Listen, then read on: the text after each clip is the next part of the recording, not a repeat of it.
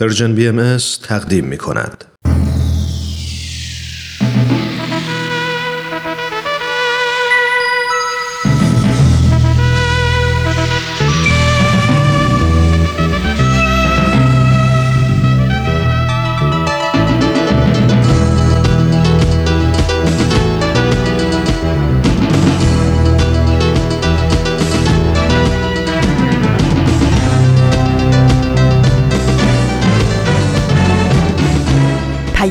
دوست.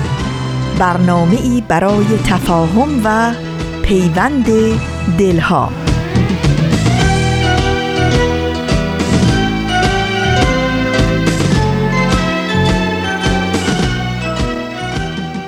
اوقاتتون به خیر به سلامتی به عشق و آرامش. از اینکه در یک شنبه دیگری از سال 98 خورشیدی ما رو در اجرای پیام دوست یک شنبه ها یاری می‌کنین و همراه ما هستین. خیلی خوشحالیم. امیدوارم در هر کجایی که روزگار میگذرونین دلتون شاد و آرام باشه و هر روزتون پر از خبرهای خوبی که انتظارش رو می‌کشین. من فریال هستم از استدیوی رادیو پیام دوست و در اجرای پیام دوست یک شنبه های این هفته مهمان خانه های شما هستم. 22 روز از دی ماه سال 1398 خورشیدی میگذره که مطابق میشه با دوازدهم ژانویه 2020 میلادی. و اما بخش های پیام دوست یک شنبه های این هفته. این هفته هم برنامه های پیام دوست یک شنبه شامل سه بخش خواهد بود صد پرسش، صد پاسخ، سر آشکار و کاوشی در تعصب. که امیدوارم از شنیدن بخش های برنامه امروزتون لذت ببرید و دوست داشته باشید.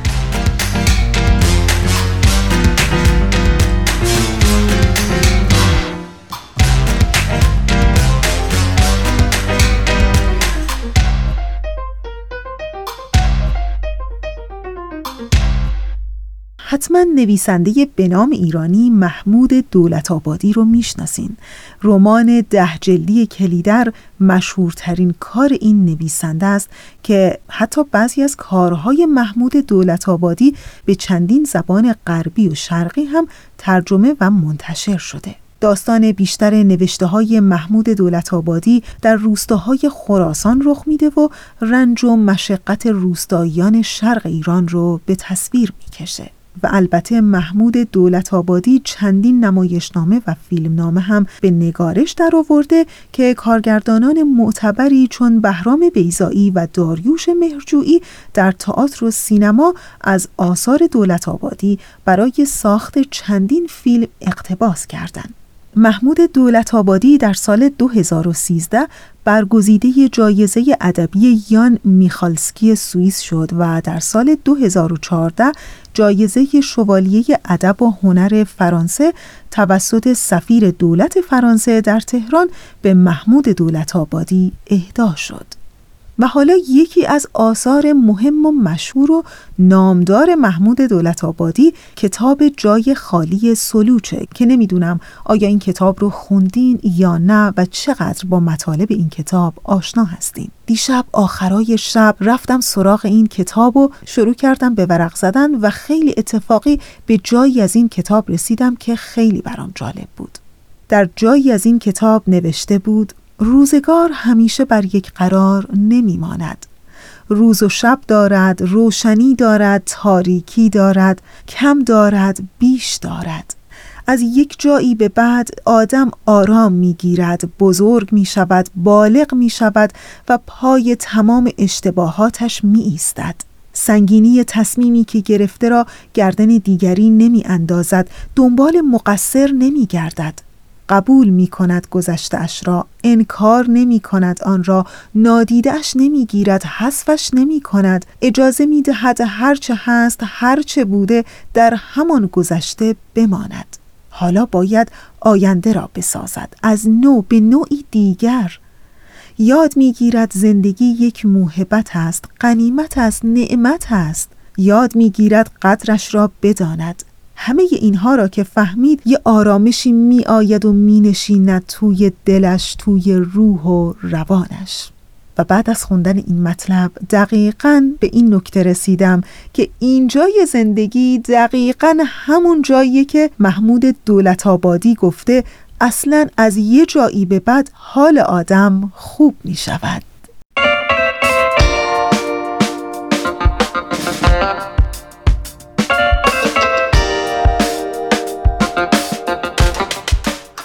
و اما ایستگاه اول برنامه امروز ما صد پرسش صد پاسخ.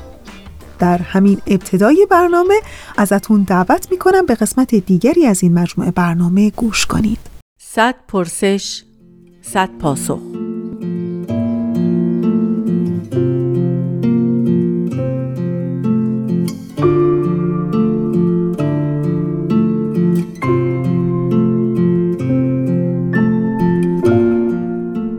پرسش چهل و نهم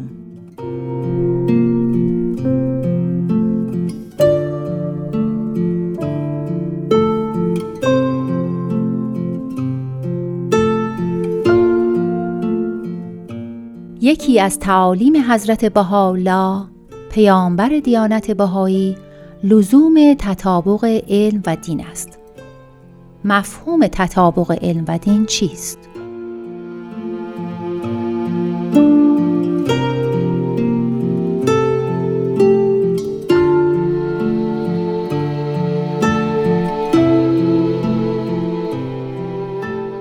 سلام من شهرام آنایت هستم. وقتی می‌خوایم در مورد تطابق دین با علم و عقل صحبت بکنیم اولین سوالی که شاید برامون مطرح میشه که واقعا دین رو چجوری می‌خوایم تعریف بکنیم؟ ما معمولا تو دنیای امروزمون حداقل دین رو به عنوان یه مجموعه از رسوم و باورها می‌بینیم که به یه جمع پیروان یه هویت مشترک میده و در واقع اونها رو به صورت یک کل واحد که جامعه دینی نامیده میشه متجلی می‌کنه. از نگاه بهایی اما این دین نیست یا همه دین این نیست. تا اینجای کار ما اون چی که داریم یه دین تقلیدیه. یعنی یه چیزی که از طریق نسلی به نسل دیگه داره منتقل میشه و باهاش یه هویت مشترک ایجاد میشه. اما آموزه های بهایی به ما میگن که دین تقلیدی در واقع اسباب اختلاف منافی وحدته و ما رو از حقیقت دور می‌کنه. در برابر این آموزه های بهایی ما رو دعوت می‌کنن که به سمت دین تحقیقی حرکت بکنیم. منظور از دین تحقیقی چیه؟ می‌تونیم بگیم دین تحقیقی یعنی اینکه ما به ملاقات آموزه های دینمون بریم به قصد فهمیدن اونها و گذار از صرفا پذیرش جزمی اونچه که از کودکی بهمون آموخته شده. یا گذار از نقل. این به سمت فهمیدن رفتن یعنی چی؟ اجازه بدین من یه مثال بزنم. مثلا ما در قرآن می‌بینیم که صحبت از هفت آسمان شده. خب اون زمانی که آیه قرآنی داشته نازل می شده احتمالا جامعه دینی که اولین مخاطبین این آیه بودن این باور این که آسمان هفت طبقه هست رو هم جز باورای پذیرفتشون بوده. در واقع می‌تونیم بگیم باور آن روزگار مردمان عادی این بوده که آسمان هفت طبقه داره. پس بین آنچه که قرآن داشت می‌گفت و حالا واقعیتی که می‌تونیم بگیم واقعیت علمی زمان خودشون اختلافی وجود نداشت. اما زمان که میگذره اون واقعیت علمیه اون دانش علمی ما تغییر می‌کنه. عدم انتباقه ایجاد میشه. عدم انتباقه بعد از اینکه ما میایم می‌رسیم چه می‌دونم به نگاه کوپرنیک و اینها ایجاد نمیشه. حتی قبل از اون هم وقتی که فلسفه یونان ترجمه میشه و وارد سرزمین های اسلامی میشه می‌بینیم که بحث هفت آسمان کم کم با مدل های دیگه داره جایگزین میشه. نه آسمان و ده آسمان و حتی بیشتر از اون. و همه اینها داره خود آیه قرآنی رو به چالش می‌کشه. حالا تکلیف ما چیه وقتی که یه همچین چالشی برامون ایجاد میشه؟ می‌تونیم بگیم که چون که قرآن گفته هفت آسمان پس هفت آسمان درسته ما کاری به اون چیزا نداریم. می‌تونیم بگیم که حالا من کاری ندارم من اینو قبول دارم که قرآن گفته هفت آسمان اونورم قبول دارم که مثلا کوپرنیک گفته فلان یا مثلا اینو هم قبول دارم که امروز ما داریم دنیا یه چیزی این دو تا رو با هم دیگه جدا می‌کنیم. شاید اگه ما یه همچین موازی رو بگیریم هیچ آیه دینی آیه‌ای که در در واقع از هفت آسمان صحبت می‌کنه با ما شروع به صحبت نمی‌کنه. یک آیه که ما میپذیریمش بدون اینکه به دنبال معنیش بگردیم به دنبال فهمش بگردیم. پس شاید یه راه دیگه هم در برابر ما باشه. و اینکه از خودمون بپرسیم که چرا قرآن داره با ما درباره هفت آسمان صحبت می‌کنه؟ قرآن که کتاب فیزیک نیست نمی‌خواسته که کیهان شناسی به ما آموزش بده. پس چرا از هفت آسمان برای ما صحبت کرده؟ این پرسشیه که وقتی ما ازش بپرسیم حتی می‌تونیم از دل یک جهانبینی کیهان شناختی دیگه هم مخاطب قرآن قرار بگیریم. قرآن می‌تونه با ما صحبت هایی بکنه که حتی برای مخاطب اولیه و آغازینش هم نمی‌کرده. چرا؟ چون که مخاطب آغازین داشته یک در واقع جمله عادی رو میشنیده درباره ساختار هستی. ما اما الان فرصت این رو داریم که به دنبال معنی درونی تر این جمله بگردیم. به دنبال باطنی بگردیم که در پس این ظاهر بوده. و اتفاقا این جستجوگری باطن رو ما می‌بینیم که خیلی خیلی پیش از ما عرفای اسلامی بهش وفادار موندن. وقتی که عطار صحبت از هفت شهر عشق می‌کنه وقتی که ما صحبت از هفت مرحله تعالی انسان می‌کنیم داریم نشون میدیم که چطوری وامدار مفهوم هفت آسمانی هستیم که توی قرآن مطرح شده. پس حالا جمله ای گزاره ای که داشته درباره ساختار کیهان ما صحبت می‌کرده برای اون عارف یا برای من مخاطب امروزی آموزه میشه درباره مراتب رشد و تعالی و تکامل ما. درباره حرکتمون از خاک به افلاک. اگر من به لزوم تطابق دین با علم و عقل باور نداشته باشم خودم را از این همچین فرصتی محروم کردم. از فرصت اینکه با آنچه که دارم با مجموعه دانشی که دارم با باورهای خودم در برابر متن دینی بشینم و تلاش کنم که اون رو بفهمم. تلاش کنم که به اون لحظه برسم که متن دینی با من صحبت می‌کنه برای من حقیقتی رو کشف می‌کنه که تا حالا ازش بی اطلاع بودم و دنیایی در برابرم باز می‌کنه که تا حالا ندیده بودم.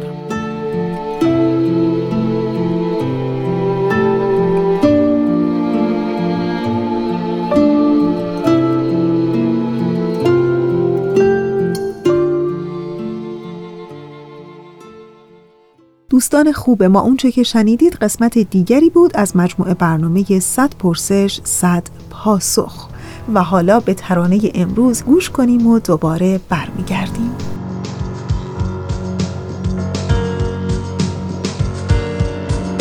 آدم بدون نمیشه راه بی پیچ نمیشه آرزوی کم.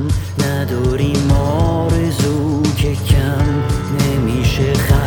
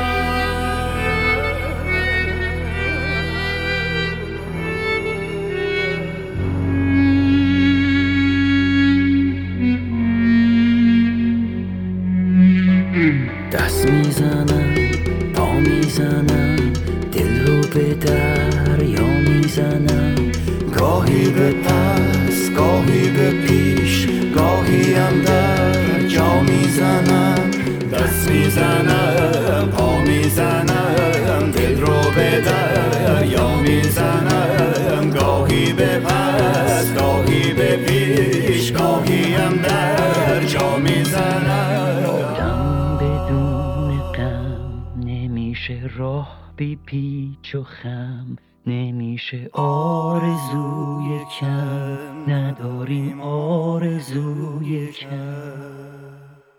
و اما ایستگاه دوم برنامه امروز ما سر آشکار. در این لحظه از برنامه قسمت دیگری از این مجموعه برنامه آماده پخش شده برای شما شنوندگان عزیز ما. با هم گوش کنیم.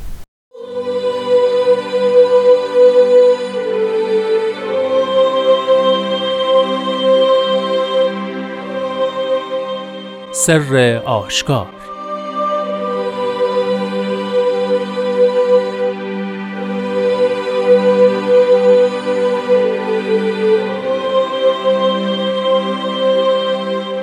ای دوست در روزه قلب جز گل عشق مکار و از زیل بلبل حب و شوق دست مدار.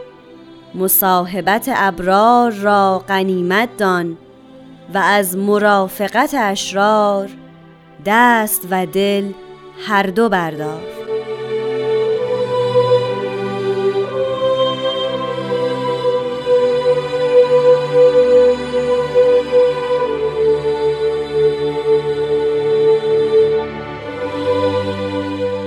دوستان عزیزم وقت شما بخیر. خیلی خوش اومدید به قسمت دیگری از مجموعه سر آشکار.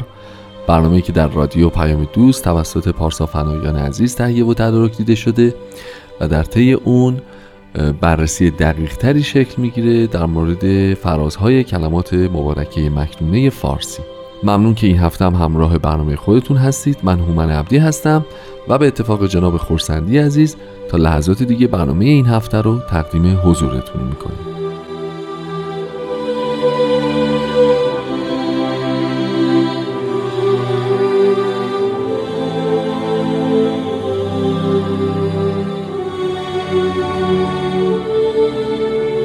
جناب خورسندی وقتتون بخیر. خوش اومدید به برنامه خودتون. ممنون که این هفته هم محبت میفرمایید و در مورد یک فراز دیگه با هم صحبت می‌کنیم. خیلی ممنونم و خوشحالم که این فرصت رو دارم. قربان محبتتون. جناب خورسندی ما راجع به فرازی امروز قرار صحبت بکنیم که فکر می‌کنم شنیده شده ترین مشهورترین محبوب ترین معروف ترین شاید فراز از مجموعه کلمات مکنون است. دستمایه خیلی از آثار هنری بند اولش قرار می‌گیره به وفور دیده میشه هنرهای بصری هنرهای مختلف. خلاصه عبارتی است به خصوص اون جمله اول ای دوست در روزه قلب جز گل عشق مکار که خیلی برداشت های متفاوتی ازش هست و خیلی به قول معروف ورد زبان هاست همه جا سخن ازش جاری است. بنابراین به نظر می‌رسه که تو برنامه امروز ما خیلی فضا داریم راجع به دوست باید صحبت بکنیم روزه قلب راجع به عشق نمی‌دونم حب و شوق مصاحبت ابرار رو داریم مرافقت اشرار رو داریم. خلاصه سوژه برای گفتگو قربان امروز بسیار زیاده. بفرمایید که از کجا شروع بکنیم؟ آیا می‌خواین از همون ای دوست اون خطاب اولش شروع بکنیم و صحبت رو چشم سوژه بسیاره و البته توانایی من بسیار محدود. اختیار دارین قربان. خاج عبدالله انصاری فکر می‌کنم گفت که خدا خداوند اگر یک بار بگوی ای بنده من از عرش بگذرد خنده من. یعنی این این که خداوند یا مظهر الهی انسان رو به خطاب ای دوست خطاب بکنه یکی از درخشانترین و پرافتخارترین خطاباتی است که در عالم وجود ما ممکنه حتی تصورش رو بکنیم می‌دونید که خداوند در قرآن فرموده است که علت خلقت رو فرموده است که نفوسی که دوستشان بدارم و دوستم داشته باشند. یعنی مسئله دوستی بسیار نکته اصلیه و تو آثار حضرت بهاءالله سراحتا ذکر شده که علت آفرینش ممکنات حب بوده. محبت. بله. یعنی خداوند از خلقت ما هیچ توقعی برای خودش هیچ چشم داشتی ندارد. هیچ چیزی نیست که با خلقت ما به او اضافه بشود. و یا از عدم خلقت ما از او کم کم. بشود هرچه هست ماییم و برای خودمان بله. و به همین جهت خداوند خودش را در همین کلمات مکنونه بعدها به نام دوست حقیقی ذکر می کند دوستان ظاهر نظر به مسلحت خود یکدیگر را دوست داشته و دارند ولیکن دوست معنوی شما را لجد شما دوست داشته و دارد این معنای دوستی که بدون هیچ چشم داشتی همه کار بکنند رو در لوح سلطان هم خطاب به پادشاه ایران ذکر می کنند و خودشان را دوست حقیقی او بیان می کنند. پس معنای دوستی اصولا معنای لطیفترین و متعالی ترین نوع رابطه ای هست که می توان بین انسان و خداوند خودش تصور نمود و انشاءالله که موجودات انسانی به جای برسند که لائق این خطاب الهی قرار بگیرند. در این حال فکر کنم یه نکته توش مهمه که بعد از این دوستیه در واقع یه رابطه دو سویه هم شکل می‌گیره. یعنی همونطور که اون دوستیه از جانب حق به بندگانش وعده داده میشه ناخداگاه ما یه ذره متعهد میشیم انگار بله. شرط وفا به جا بیاریم. ما که برای همه چی به خداوند متحد و مدیونیم مدیونیم دقیقا. خب می‌خواین راجع به روزه قلب صحبت بکنیم؟ اگه چه سرزمینی. است؟ چه بله. توش بیفته؟ ببینید من می‌خوام اول راجع به خود روزه صحبت کنم. باغ. بله. این مفهومی است که شاید در منطقه بین النهرین معنا اصولا میده. باغ جایی است که گذشتگان ما اون رو از صحرای اطراف جدا کردند دیواری برایش درست بله. کردند و با سعی و زحمت در اون گیاهانی رو و گلهایی رو پرورش دادند بله این باغ حالا یا باغ معلق بابل باشد یا جنت عدن باشد بله. یا هر جایی نشان از یک خلقت متفاوت خلقت در اصل اندیشه شده و از قبل برنامه برنامه ریزی شده داره درسته. با جنگل با دریا با بله. هر چیز دیگری متفاوت. فرق می کند باغ در اصل دستمایه هنری انسان در منطقه ای که ادیان سامی خواسته در اون ظاهر شدند. این باغ در دارد بله. و در میانه آن که مدل فارسی باشد در آها. چهار باغ آن بله. در وسط آن همیشه صاحب باغ یا رأس مالک باغ مرکز توجه است. حالا بعدا راجع به اینکه یه درختی در اسلام پیدا شد که وسط باغ بهشت است. آه. و شجره باغ است. صحبت خواهیم کرد. این باغ دری دارد و باید از در وارد شد و به همین جهت در اهمیت پیدا می کند و در ادبیات عرفانی منطقه بین النهرین باغ در دارد. به همین جهت جز به در از راه در وارد این باغ نمی‌توان نمی شود شد. و به همین جهت حتی ما بنده درگاه هستیم یعنی اون آستان اون در اونقدر اهمیت دارد که بنده درگاه تو هستیم و ملتجی به آستان رحمانیت تو, تو. چون از راه دیگری وارد این باغ نمی. شود شد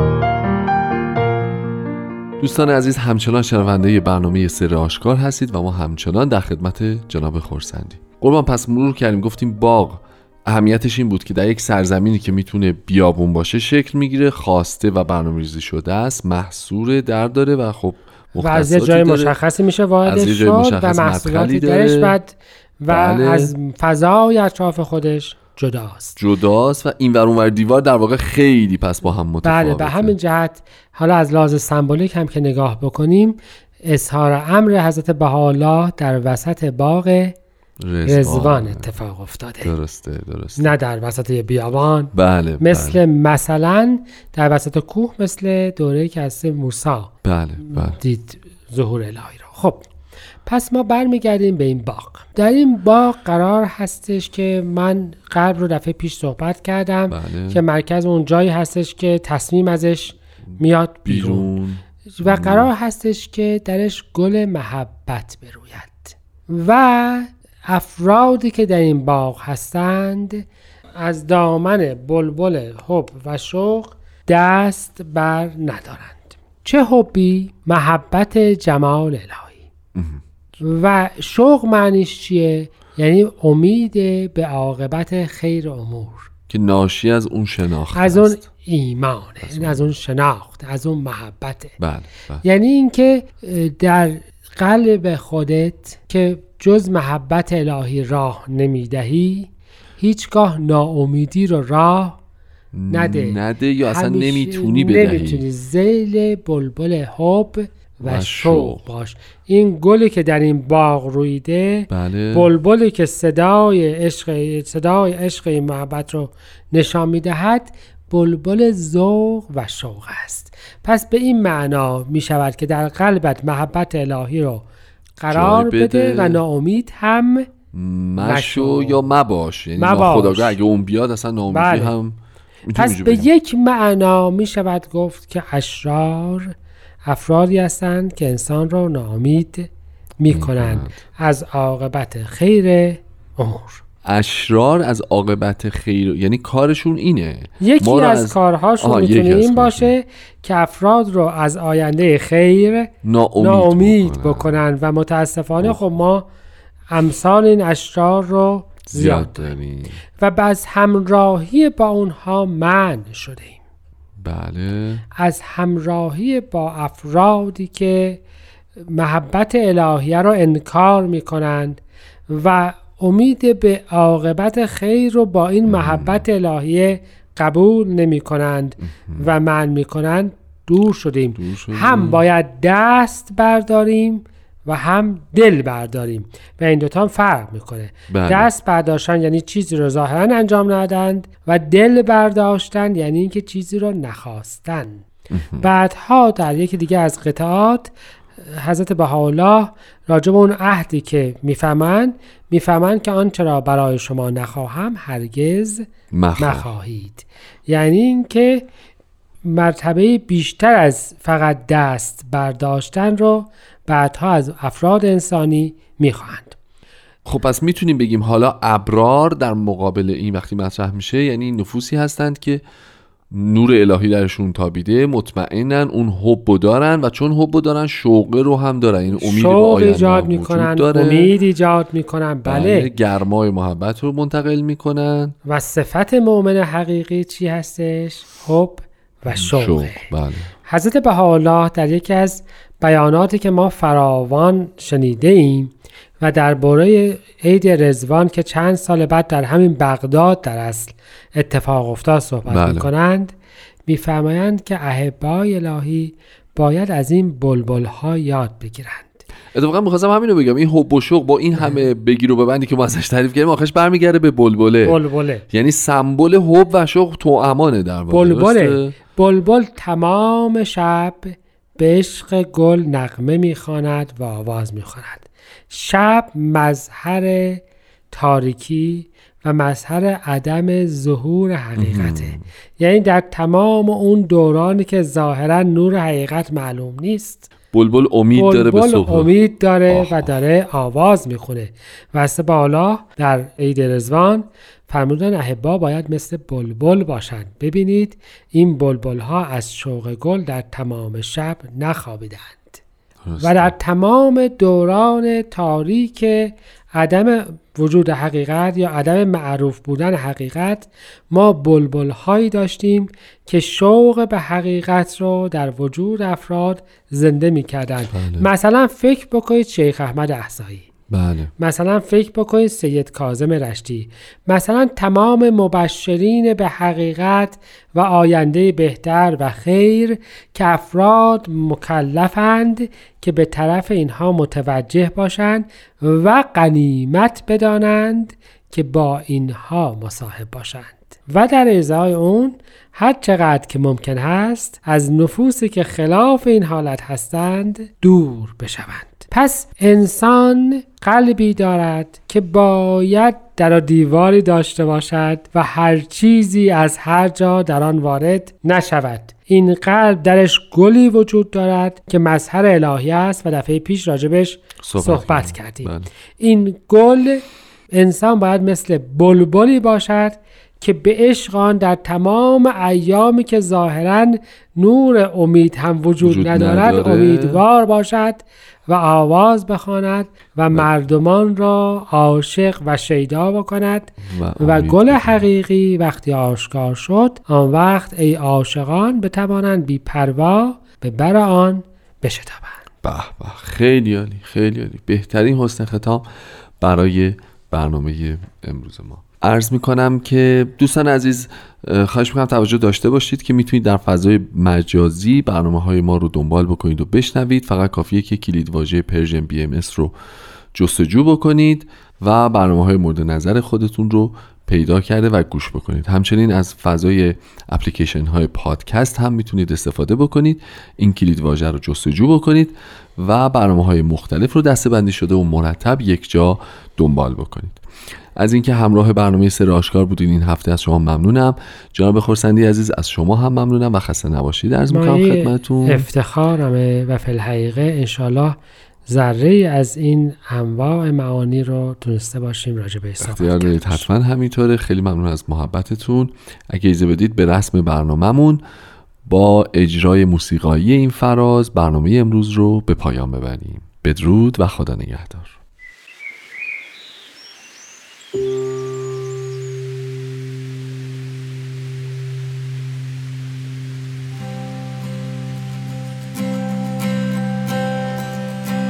ای دوست در روزه قلب جز گل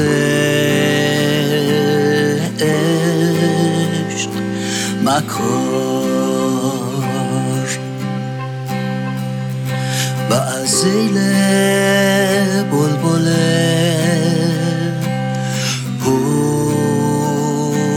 و شو دست مدار دست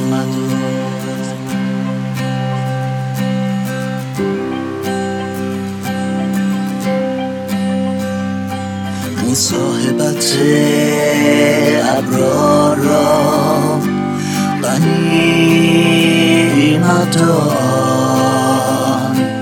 و از مرافقت اشرار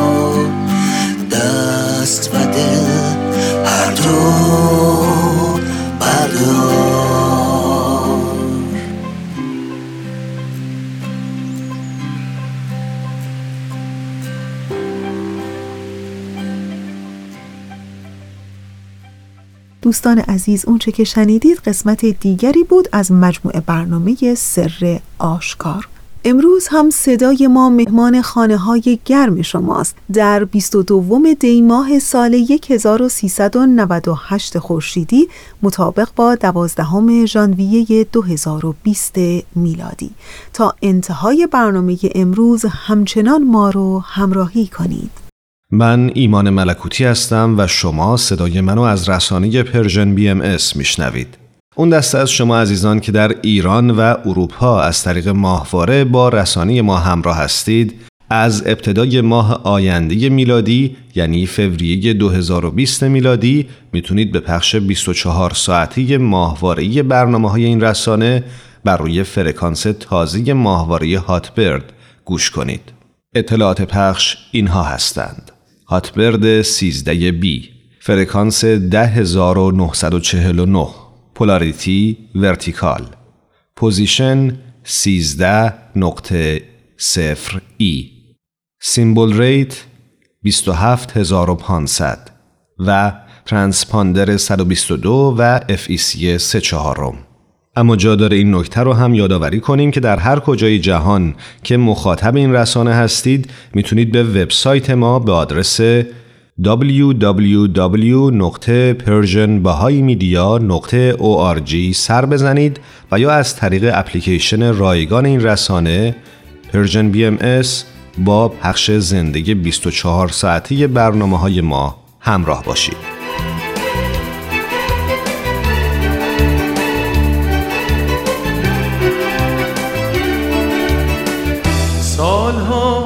زندگی گشتم و گشتم. دنبال نیمه گم شدم میگشتم. اما قصه دلم وقتی شیرین شد که به گل گشت اومدی تو سر نوشتم.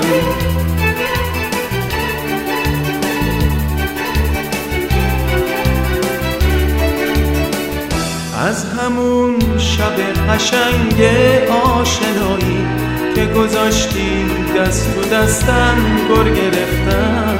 هنوزم ما شب و روز یاد تو هستم. با تو بودم با تو هستم با تو من. خب رسیدیم به ایستگاه سوم برنامه امروز ما. کاوشی در تعصب. دیگه بله از اتاق فرمان هم علامت میدن که قسمت دیگری از این مجموعه برنامه برای شما آماده پخش ازتون دعوت می‌کنم. به این قسمت گوش کنید.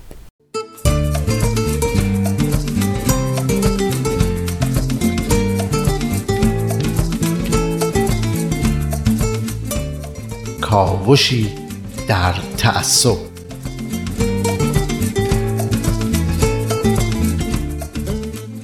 در مجموعه برنامه های کاوشی در تعصب میکوشیم قدمی در جهت شناخت، مبارزه و رفع هر نوع تعصب و تبعیض و در واقع قدمی در مسیر رسیدن به جامعه عادلانه تر برداریم.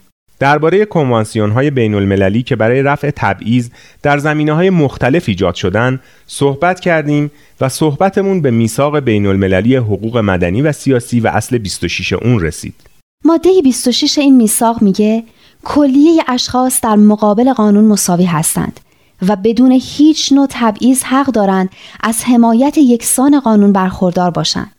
قانون باید هر نوع تبعیضی رو منع کنه و حمایت موثر و یکسان از همه اشخاص در مقابل هر نوع تبعیض به خصوص از نظر نژاد، زبان، مذهب و عقاید سیاسی و عقاید دیگه، اصل و منشأ اصلی یا اجتماعی، ثروت، نسبت و یا هر وضعیت دیگر رو تضمین کنه. یعنی دولت باید عاملی باشه در جهت از بین بردن تعصباتی که عامه مردم اکثرا به خاطر جهل و نادانی گرفتارش هستند. دولت باید عامل اصلاح و عامل عدالت باشه و نه اینکه خدای نکرده خودش به تعصبات و تبعیضات دامن بزنه و یا حتی به خاطر مقاصد خاصی که داره حتی جایی که تعصب و تبعیضی نیست سعی کنه به انهای مختلف اون رو به وجود بیاره دقیقاً این چیزیه که ملت ها باید در مورد اون هوشیار باشن و آلت دست کسانی که می‌خوان مقاصد خودشون رو پیش ببرن نشن.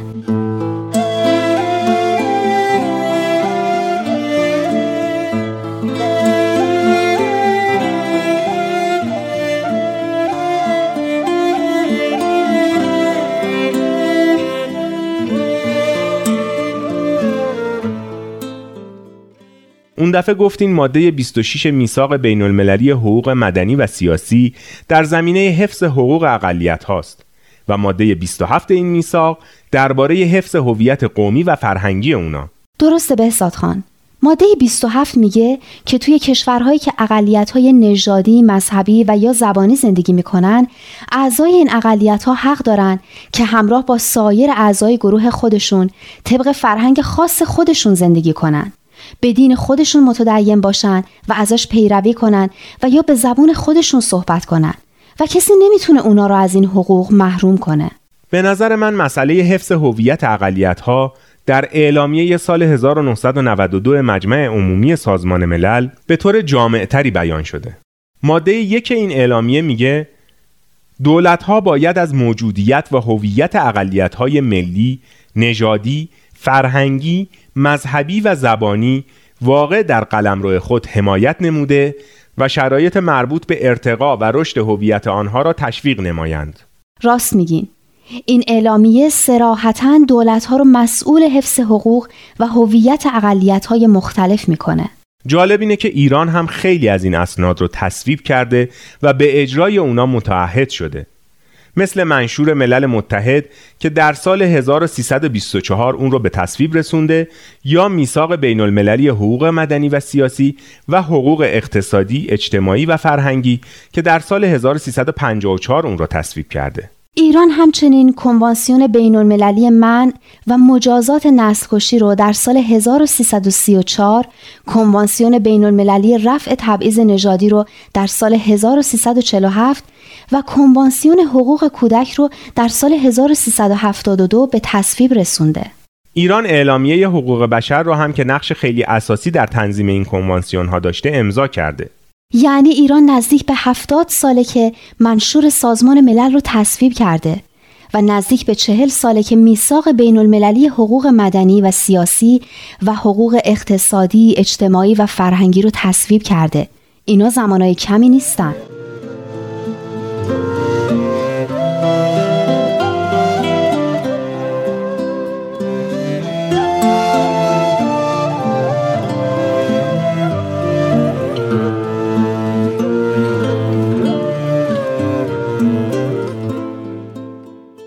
در مورد بقیه کنوانسیون ها هم همینطوره ما نزدیک 60 سال پیش کنوانسیون بین المللی من و مجازات نسل کشی و نزدیک به 50 سال پیش کنوانسیون بین المللی رفع تبعیض نژادی رو تصویب کردیم. می‌خوام اینو بگم که ما به اندازه کافی فرصت برای فکر کردن به مفاهیم اساسی و حیاتی این کنوانسیون های بین المللی داشتیم. و توی این مدت می‌تونستیم کارهای مهمی برای به اجرا درآوردن اصول اون در ایران انجام بدیم. که اگه واقعا انجام می‌شد و نسلهای متوالی ما با مفاهیمی که در این اعلامی ها هست بیشتر آشنا می شدن امروز کسی نمی‌تونست از بیخبری مردم استفاده کنه و علنا اونها رو زیر پا بذاره و با اسیر کردن مردم ما در قید این تعصبات خانمان برافکن راه رو بر توسعه و پیشرفت اجتماعی و فرهنگی و به طبع اون اقتصادی کشور ما ببنده. امیدواریم بعد از گذشت نزدیک به هفتاد سال که از تصویب منشوری مثل منشور ملل متحد در کشورمون میگذره شاهدون باشیم که در جهت عملی کردن این اصول عالی و حفظ حقوق اقلیت ها و ایجاد عدالت قدمی برداشته بشه. امیدوارم. اما مفهوم بسیار مهمی که در مقابل تعصب و تبعیض مطرح میشه بردباریه که میشه گفت درمان تعصب و تبعیضه. اما بردباری رو می‌ذاریم برای هفته بعد تا بتونیم انشالله حق مطلب رو بهتر دربارش ادا کنیم. پس تا هفته بعد و ادامه این کاوش ها بدرود.